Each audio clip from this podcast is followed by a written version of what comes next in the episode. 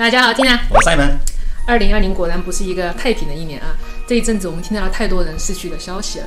嗯，这也让我想到一个目前大家还没有重视，但是非常需要讨论的一个话题，就是我们的数字遗产与财富。为什么突然讨论这个话题呢？是因为最近我很喜欢的一个明星突然去世了。对，挺突然的。这里有一个现象，就是大家会去他的脸书上面留下一些缅怀他的话，和一些不认识的网友，但是也是喜欢这个明星的，他们一起追思那些以前的记忆。有人呢，把这种数字时代大家一起在网上缅怀另外一个人的行为，起了一个名字，叫做“网上扫墓”。那他现在脸书的状态是变成一个叫纪念模式的吗？对，变成纪念模式以后，也就是说这个账号它就是永久的冻结了，所有的东西都不能再被修改。哪怕你是他的亲人，你都不能去关账户，或者是删除其中的一些照片啊，或者是留言。你说这个账户，他就只能一直在那里，不能被删，不能被改，除非是提前给脸书说，如果我挂了，你你要首先你要知道你要挂，所以我如果要挂了，请你删除我的账户，除非你这样子给他一个授权，你留下的那些黑历史才会被删除的。太难啦，那我得赶快把我账户清理一下。曾经不就有这么一个案例吗？就当时引起了一个小型的讨论。在二零一二年的上下，发生了一件非常令人伤心的事情：一个十五岁的德国少女，她突然在一个站台那边跳下去，被地铁撞死了。对，她的父母也觉得非常的意外，而且非常伤心啊！就是怎么想也想不明白，为什么这么开朗的女儿就突然就自杀了？怎么回事？就是他，你最好睡。所以这个夫妻他们觉得有必要去看一下这个女儿的脸书，看看她跟什么人接触了，会不会有谋杀的一些证据。哦，可以找点蛛丝马迹啊。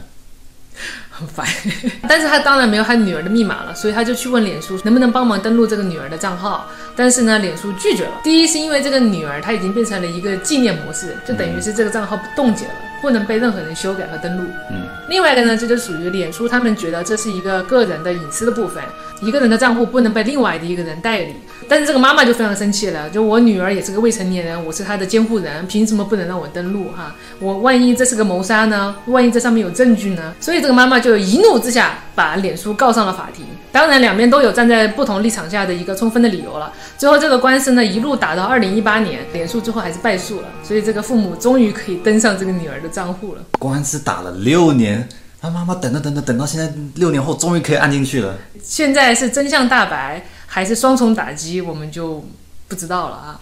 这样搞下去，我还要做一个数字遗嘱啊！以后我的 PayPal 钱包啊、游戏币啊，你们使劲花吧，什么信箱啊、脸书啊，还有没有继承就算了吧。嗯，其实我也是这么想的，但是目前的趋势来说的话，可能在不久的将来，我们真的每个人都要去想这个数字遗嘱这个事情，就是因为你如果把一个账号理解成一个在虚拟世界里面真实的一个人，脸书就是一个很好的例子嘛。比如说，我们把我们真实世界的一些关系提炼提炼，变成数字存到网上，我们注册一个账户，上传一个头像，把我们这些认识的亲朋好友都加一加，其实都是在一个虚拟世界里面构建了一个小型的人际网络。光脸书它一个月的活跃用户就二十几个亿。二十几个亿啊！对，可以这么说，我们现在正在经历一个史上从未有过的人类行为和文化档案全部汇集在同一个地方 的时代。我喘不过气来。传统的档案库里面那些文字啊，那些物品啊，如果我们不能判断它的有没有价值，就是交给时间就好了嘛。但是在数字时代，你留下的所有的痕迹就会保存永远。那也不一定啊，你的伺服器要是坏了，或者是全球大停电。怎么办？非要杠是吧？啊，那我们哪天来讲一下，如果全球大停电，人类会遭遇什么？可以。好，说回来，里面有比较恐怖的，就是我们没有意识到，我们在数据时代，哪怕只是简简单单的下个单、注册一个邮箱，都有可能留下自己的个人信息。那些数字足迹是很多人都没有意识到，都是有价值的。应该说，这个数据对于你自己来说的话，是没有什么价值的。他们也不想要让我们知道，说这些东西是有价值的。我的数据对我来说是没价值的，可能对你是有价值的。比如说，我们的浏览数据、行为、决定、爱好、运动、人际关系互动，这每一条信息其实都可以标上一个小标签卖出去。不过呢，这些交易当然并不公开啊，这些涉及个人隐私，还有一些暗中交易。他们可以用你的数据去预判一些类似的其他的用户的行为，这种预判甚至可以到操纵，都会产生一种商业收益。说人话。就是就是推送系统嘛，对不对？你上次不是说你太胖吗？结果我手机老是收到那个减肥的东西。我什么时候说太胖了？我什么时候太胖了？啊，没有，哈哈哈我我我最近长胖了。嗯，这么说吧，如果每一次推送都让你觉得说哇，大数据比我妈都还要了解我，那你要反推它背后的一个逻辑。它这样的预知你的行为和了解你的判断，是牺牲了多少人的隐私，测验了多少人的数据，才有今天的善解人意。再仔细想想啊，哪怕只是一个地理定位，比如说你是朝九晚五的，从居民区移动到商务区，再从商务区移到居民区，那你八成就是个上班族嘛，对吧？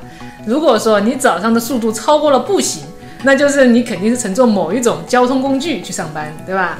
那你如果要是和一群人用同样的速度停顿移动、停顿移动，你八成就是一个坐公交的上班狗。太残酷了。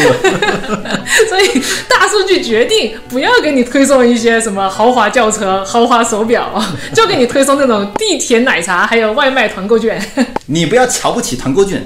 用团购券犯法了吗？你上次不是五十块吃的很开心？嗯，那个鸡翅很好吃，所以才胖了嘛。都团购券的错。其实这也是大数据时代的一个担忧啊，就是他把我们的隐私界限一点点的让出去。不少人觉得我光明磊落，呃。数据他爱看不看，对不对？那个保护个人隐私太矫情。但是这个这么理解吧，个人隐私是一个人他有权利让别人不知道。或者猜到他脑子里面想的那些念头啊，或者一些闪念，就是保留这样的一个神秘性，我们才可以尽可能的去思考，人才可以发展嘛，对吧？呃，曾经可能是联合国吧，我不记得了，就是定下了一个保护全人类个人隐私的条例。那么也从侧面的反映了，在普世价值来说的话，大家还是承认一个个人隐私就是保证了一个人的精神幸福的条件之一。但是呢，大数据时代呢，就是朝着一个反方向狂奔而去。所以嘛，老婆啊，就是不该看老公的手机。对吧？我也是有精神幸福的，我也需要思考啊。人类才能进步啊！我突然想到，大炮那天他就说他在划手机，然后他说大数据有多么精准，就是他在划到划到那个短视频啊，划到某一个美女的时候，他知道这个东西如果他按赞了的话，都会不断的推送，所以他马上就划过了，结果发现呢一直在给他推送这些美女，他就问他的程序员哥们儿，程序员说，他说，呃，因为你在可以反应的速度极快的划走，这个大数据就会监测，会发现说这个人。他是喜欢看这个东西的，可是他意识到他在这个环境不允许他看这个东西，所以继续给他推送，直到这个环境允许。而且有可能他手上戴着智能手表，他二十四小时监控他的心跳。这个人怎么边滑美女图，越滑越心跳越快？AI 这个时候就说：“我懂你。”我再来整几个厉害的给你看，姑娘们上。所以呢，我们在享受大数据的便利，其实也悄悄的允许这些数据在偷窥和消费我们的隐私。商场不是有经常那种，你只要装个 app，你注册一个账号，点赞分享出去，马上就送你五块钱。你看太卑鄙了。赤裸裸的消费我们的隐私。上次不是你在带头带大家一起去注册的吗？那我们一人拿五块钱，积少成多嘛。你自己说的高大上？哎，你你再听我讲一个。前几年呢，脸书不是就是他们被告，嗯，泄露隐私权，对，赔了多少？五十个亿。他们赔给了谁啊？我是使用者啊，我是用户啊，你消费我的数据，赔我钱呐！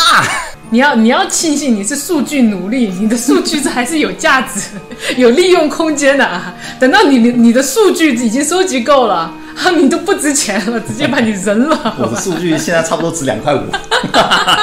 嗯，这个还引到一个比较恐怖的话题，就是在这样的大数据的算法下，我们必然呢每个人都会做出同样的一个判断，越来越像对方。哎，这个这个这个这怎么解释？因为这个算法就是我们每一次的行为都会往这个大数据里面放点资料。一点点的放，以后呢，我们要做出类似的判断的时候，比如说 A 他长胖了，他买了一个减肥秤，这个 现在他就，我觉得我也有这样的困扰的时候，他也会给我推送一个减肥秤。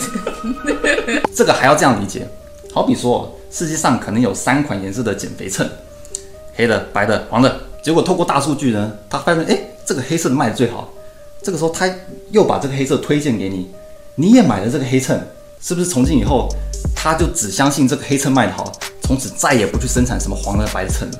二十年以后，子孙们发现，哦，原来还有黄色的体重秤。所以每次你都要注册一个账号，要你这个授权那个授权的，一下扫你的脸，一下扫你的指纹，后台还要悄悄收集你说的话啊，那个什么隐私协议巨长。每次我都把它滚滚滚滚到最后，同意同意同意。这个东西真的很气人啊！这些条例写那么长，我听过一个机构，它测试，如果我们一年会注册的那些账号，如果我们把那个同意的条例啊，就是我们一字一句的去读的话，要 七十。怎么开始笑了？很荒谬，谁要去读这些东西啊？你是说呢？要七十六天。哇！就是你不吃饭不睡觉就这样读啊？啊，话说回来，话说回来啊。这个数据遗产为什么这么重要呢？就是因为我现在的发展的一个模式是我们在当一个搬运工，把我们整个真实社会向一个数字社会搬运。就是钱很大一部分已经虚拟化了嘛，娱乐也已经开始从一些自然的物理乐趣变成了一些电光的刺激，人际关系也进去了，脸书、微博、朋友圈，对吧？其实我们两个做视频也是一个道理，对吧？我们就是把平常一个聚会跟几个朋友聊天的内容，把它搬成一个二十四小时的线上模式。所以我们也在出卖我们的隐私，出卖我们的灵魂。大家点赞啊！你们的数据还是免费的吧？啊，顺手点一下啊，不用钱 了。留言留言订阅小铃铛。这样搬运遗址的过程呢，我们就会在一些虚拟世界产生一些游戏代币啊、虚拟货币啊，甚至我们刚刚说的那些数据痕迹。将来会不会有更多的，比如说在虚拟空间有的房子、车子，还有物品？还有可能连你的记忆、你的经历都会被流传下来。哦，那这个继续再往下聊就比较可怕了。如果记忆能够提取，经历可以模拟再生，一个逝去的人他的心智模式可以注入到一个新的载体，比如说一个机器人，或者只是一个像 Siri 和 Alexa 这样的一个存在。哦，跟死去的亲人通话，虚拟再生。嗯，如果再这样聊下去的话，就问题就来了。就是比如说，我们留下一些数据痕迹，哪怕是登上一个地图，产生一个定位，都有一个数据的价值。